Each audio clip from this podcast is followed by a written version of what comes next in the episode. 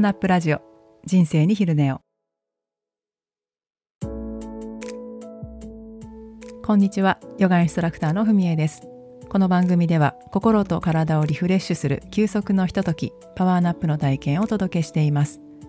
知っておくとちょっと役に立つ体の仕組みや使い方についてお話ししながら一緒にヨガの動きを実践し呼吸を整え心地よいリラクゼーションへとナビゲートしていきます。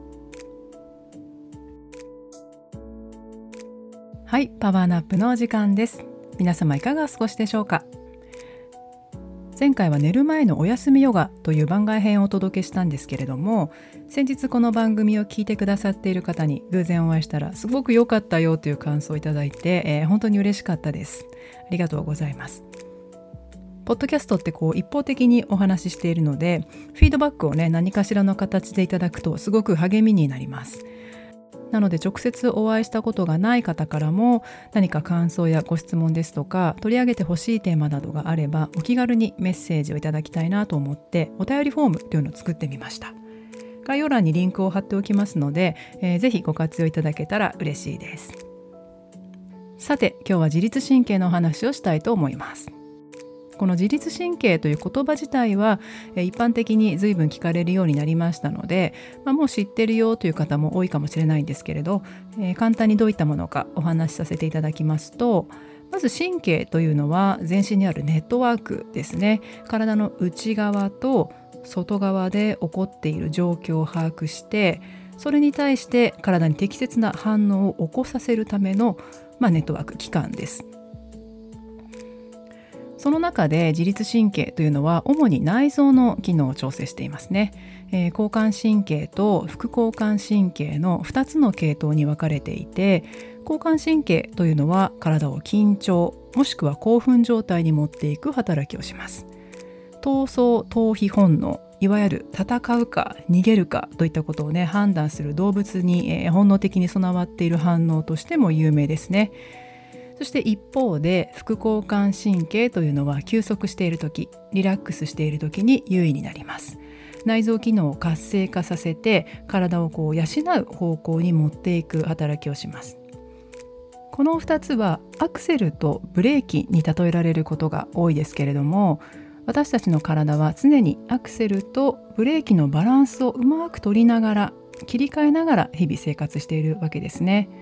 えー、この切り替えがうまくいかなかったり、えー、アクセル踏みっぱなしあるいはブレーキ踏みっぱなしという状況が続いたりして、えー、心身に不調が起きてしまうことを自律神経が乱れているとか自律神経失調症状と表現されることがあります。でこの自律神経について考えるときにまずはじめに理解していただきたいのがその自立という言葉の意味なんですけれども、えー、自分を律すると書きますよね。でこの時の自分というのは何かというと私が私と思っている自分の頭で考えられる範囲での自分ではなくて自分の体のことなんです自分の意志が自分の体を律するコントロールするのではなくて自分の体が自分の体を律するコントロールするという意味なんです。つまりね私の意思とは関係なく私の体がどうしたいのかというのが重要になってきます。この意味伝わりますでしょうか？一つ例を挙げますね。暗い場所から明るい場所に出た時に眩しいと思ったら、えー、目を閉じて光を遮ることができます。これは私の意志がまぶたを動かすための筋肉を動かそうとして、えー、脳が指令を出して体がそれに応えてくれているわけですね。でも瞳孔の大きさを変えて目の中に入ってくる光の量を調整しようと思ってもそこは私の意思ではコントロールできません。ある意味体が勝手に調整してくれているわけです。え最初にお話ししたまぶたを動かして目を閉じるというのは自律神経ではなくてその対にあたる体性神経え人体の体に性質の性と書きますがその神経の働きです。これは私が私の体をどうしたいかがポイントになっていて一言で言うと脳が筋肉と骨格の動きをコントロールしています。そして後者の瞳孔の大きさを変えるというのが自律神経の働きでここは私の体がどうしたいかがポイントです。頭で考えた私の意思ではなくて、うん、思考の及ばない範囲って言ったらいいですかね、えー、体の意思というものが動きをコントロールしています。なので体制神経というのは頭が主役になりますが自律神経は体が主役になります。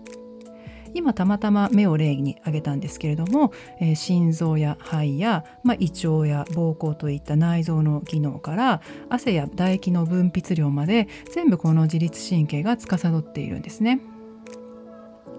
体というのは周りの環境が日々変わる中でいかに今快適であるためにどうしたらいいのかというのを常に考えて調整してくれています。それが自律神経の働きでそこに私の意思頭で考えられる意思というのは関係ありません。なので自律神経をコントロールして、えー、体調を良くしたいと思ってもそもそもコントロールできるものではないんですね。そして自律神経を整えたいと思っても直接的にアプローチすることは難しいです。なので自律神経が正常に働くように生活習慣や運動習慣を整えることしかできません。なので体がどうしたいのかどういう状態が体にとって快適なのかというのを知ることで、えー、その自律神経を整えるねちょっとヒントというのが得られるんじゃないかなと私は思っています。その答えをですね一言で言うと体というのはいつもと同じでいたいんですね、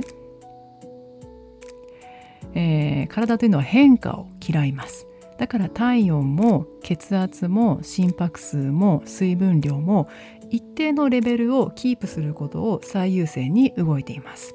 えー、ホメオスタシスという言葉を聞かれたことがある方いらっしゃるかもしれませんが、えー、私たちの体に自然に備わっている機能として体は自らを環境に適応させてかつ安定させるという力があります。今季節は夏ですね、えー、特に今年は暑い日が多かったですけれども、えー、日本人の体にとって季節というのは緩やかに変化して少しずつ体が暑さに慣れてくるあるいは寒さに慣れてくるというのが理想なんですけれどもここも何年もね春と秋がどんどん短くなっていていきなり暑くなったり寒くなったりそういった変化が激しいですね、えー、そのこと自体は体にとってすごくストレスになります。それから今多いのが外は暑いけれども室内や電車の中というのはエアコンが効いていて涼しい。このね2つの気温を行ったり来たりするというのも体にとってはストレスです。あるいは夜になれば自然と暗くなって副交感神経が優位になるはずなのにいつまでも明るい。お店が24時間営業していたりパソコンやスマホの光をね夜になっても見続けたりというのも体にとってはストレスになります。今お話ししたことは全て自律神経を乱す要因になり得ます。もちろん個人差はありますけれどもそういった外部環境体の外側の世界での変化というのは常に小さい方が体にとってはストレスがないんですね。もちろん全てのストレスが悪というわけではないのである程度はねこう必要だと思うんですけれどもえー、いらないストレスを減らすあるいは必要以上にストレスを抱えてしまう心の癖みたいなものに気づいて取り除いてあげるというのが現代社会をうまく生き抜く、えー、つまりは自律神経を自分の力で整えていくそんなコツになるかなと思っています。少し長くなってしまったので今日はこの辺りにして、えー、次回もう少し具体的に私たちの体が交感神経副交感神経によってどう変化するのかそしてヨガがどのように役立つのかといったあたりをお話しできればと思います。この後の実践はですね、えー、たくさんあるヨガの呼吸法の中でも特に自律神経を整えるのに役立つと言われているアヌロマ・ビローマという呼吸法をご紹介します。日本語だと片鼻交互呼吸法と呼ばれていて、えー、左右の鼻腔をですね交互に使います。最初左の鼻から吸って右の鼻から吐きます。そしてそのまま右の鼻から吸って左の鼻から吐く。そしてまた左から吸って右から吐いて右から吸って左から吐くという感じで進むんですがえ、ヨガの世界観身体観では右の鼻というのは太陽のエネルギーにつながっていて交感神経に働きかけるそして左の鼻というのは月のエネルギーにつながっていて、えー、副交感神経に働きかけると考えられているんですね。なので交互に呼吸することで、えー、2つのバランスを整えることが期待できるんですけれども、まあ、今の西洋医学でそこが実証されているかというのはちょっと難しいそうです。なのでそこは理屈ではなくて実践を通じて自分がどう感じるかというのを大切になさってください。個人的にはねすごく好きな呼吸法の一つで、えー、瞑想の導入としてもとても有効だなと思っています。あと片鼻ずつ使うのでもう一方の鼻を塞ぐ必要があるんですが、えー、これもねヨガの考え方ではちゃんと塞ぎ方というのが決まっていて基本的には右手を使います右手の人差し指と中指を軽く曲げて、えー、その指先をですね親指の付け根ちょっと膨らんでるあたりに当てますね。その状態で右手を顔の前に持ってきて右の鼻を塞ぐ時は親指を使います。親指で右の鼻腔を軽く押さえます。そして左の鼻を塞ぐ時は薬指を使います。薬指で、えー、左の鼻腔を軽く押さえてください。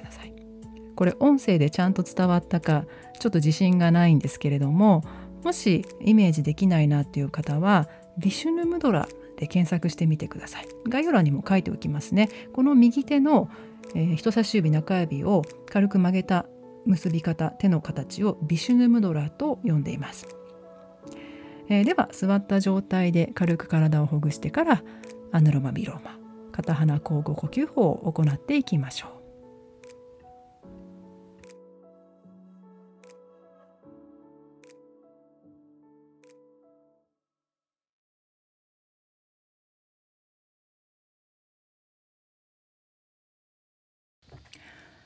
はい。では楽に椅子に浅く腰掛けていきます。足は腰幅か肩幅程度に開いてください。足の裏でしっかり床を感じて骨盤を軽く起こし頭頂が高い位置にやってくるように背骨をスーッと上に引き上げていきます。気持ちよく鼻から吸ってゆったりと吐き出して。ご自分の今の自然な呼吸を感じます。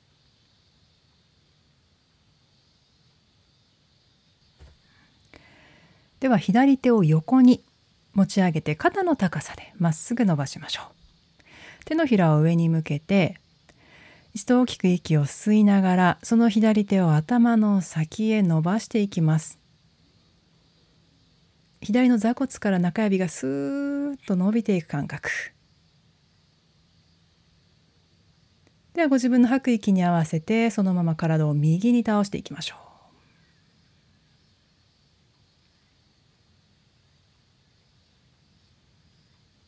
左の肺へたっぷりと呼吸を送るイメージです。顔の力を抜いて首を楽にしてください。では次の吸う呼吸でポーズをほどきます。ゆっくり体を真ん中に戻し手を楽に下ろしましょう。反対いきますね。右手肩の高さまで横にまっすぐ伸ばしていきます。手のひらを上に向け大きく息を吸いながらその手を頭上へ。さあ中指で天井をタッチするようなイメージです。体側を一度ぐーっと広げてそして次の吐く息ゆっくりと上体を左に倒していきましょう。じわーっと体の右側が広がっていきます。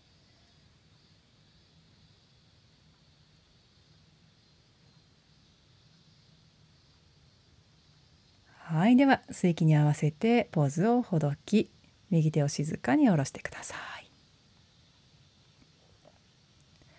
今度両手持ち上げますね。ゆっくりと万歳するように。そして指同士を軽く絡めたら一度手のひらを上に向けて体側伸ばしていきましょう。肩をすくめないように首をスーッと力抜いて。吸う息一度背筋を伸ばし頭頂高く吐きながらゆっくりと体を左にねじってみましょう。無理なくねじれるところまででいいですよ。少しおへそを引き込んで体幹部安定させたまま今度反対に行きますね。一度真ん中に戻ったら体を右にねじる。胸の奥に呼吸が広がるのを感じてください。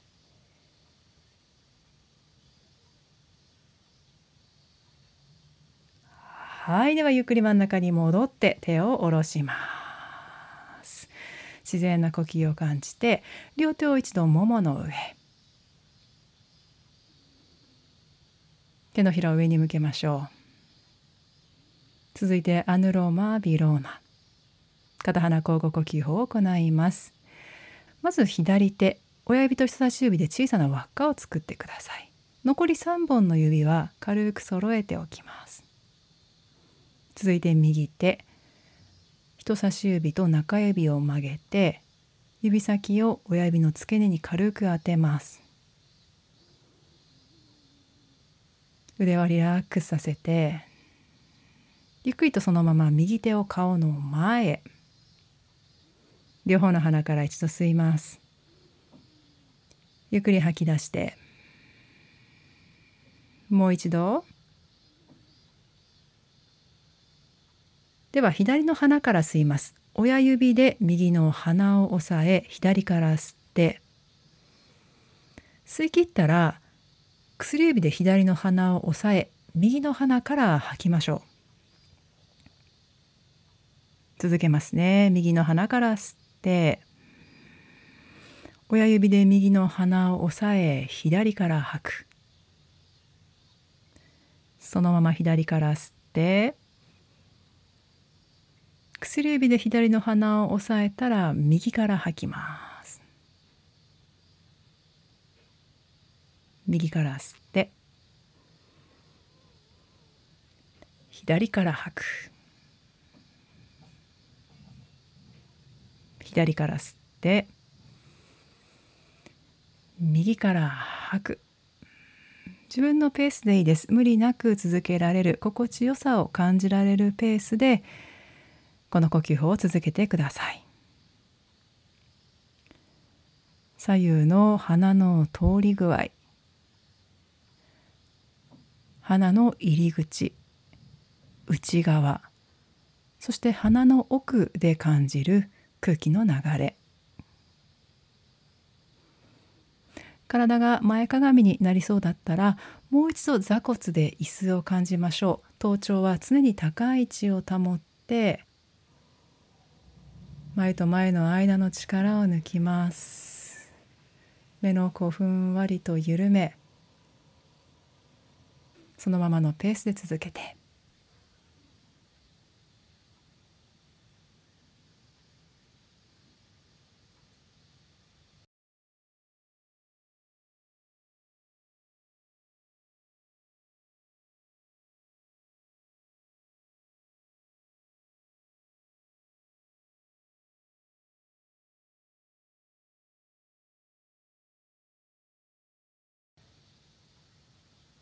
ではこの呼吸法最後左の鼻から息を吐いて終わりにしていきましょう。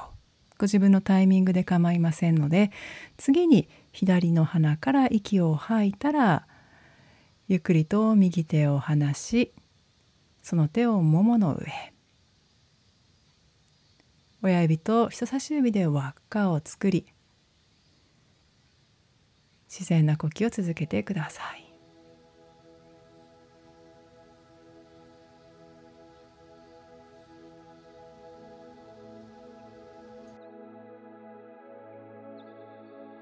このままお休みしていきましょう。横になりたい方はどうぞ仰向けに寝っ転がって椅子に軽くもたれかかる場合はリラックスした姿勢をとっていきます。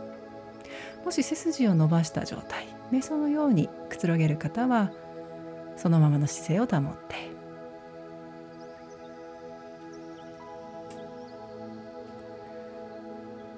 頭のてっぺんから両手両足の先まで穏やかな呼吸が通っていきます。もうそこに私の意志は必要ありません。体が自然と心地のいい呼吸を繰り返してくれます。体がそれを知っています。ゆっくりと身を委ねてこのままお休みしていきましょう。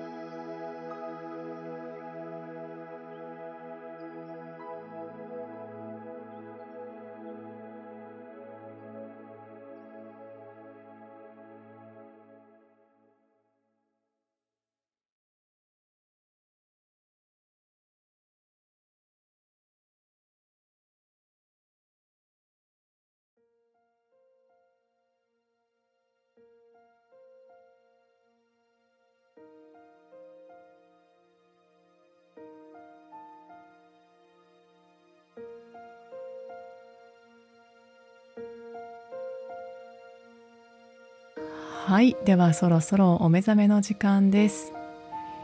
ゆっくりと呼吸に意識を戻していきましょう。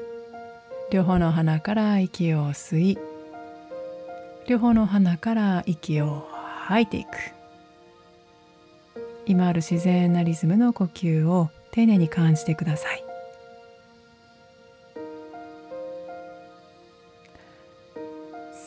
体の感覚も取り戻していきましょう。まずは手を握ったり開いたり。指先や指の間の感覚。手首を軽く回して。続いて足首も回して。動きを止め一度大きな伸びをしますね。両手頭の先です。大きく息を吸って伸びて。伸びきったらはい。てリリ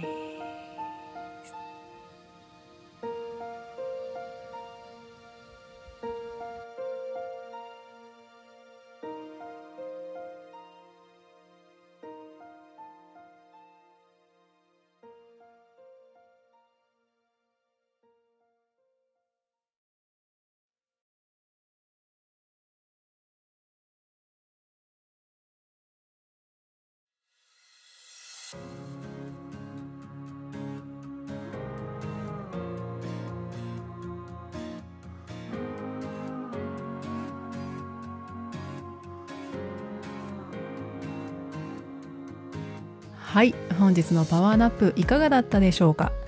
えー、今日はね自律神経についてお話しさせていただきましたけれども、えー、何かと話題になることの多いテーマですよね。特に年齢とともにこの神経の働きというのは衰えてきますのでやっぱり年とともにいろいろと無理が効かなくなってきたというのは自然な流れとも言えます。えこの番組特に40代50代の方も多く聞いてくださっているんですが、え更年期にね起こりやすい不調と自律神経の乱れというのはセットですので、えこの辺りも次回お話できたらと思っています。え本日のパワーナップで少しでも体がすっきりした楽になったと感じていただけたら嬉しいです、えまた一緒にやってみようと思われた方是非番組のフォローをお願いします。え冒頭にもお話ししたお便りフォームですね。ぜひご活用ください、え SNS 細々とですがね Twitter や Instagram もやっていますのでよかったらご覧になってください。それでは本日はこの辺で。また次回お会いしましょう。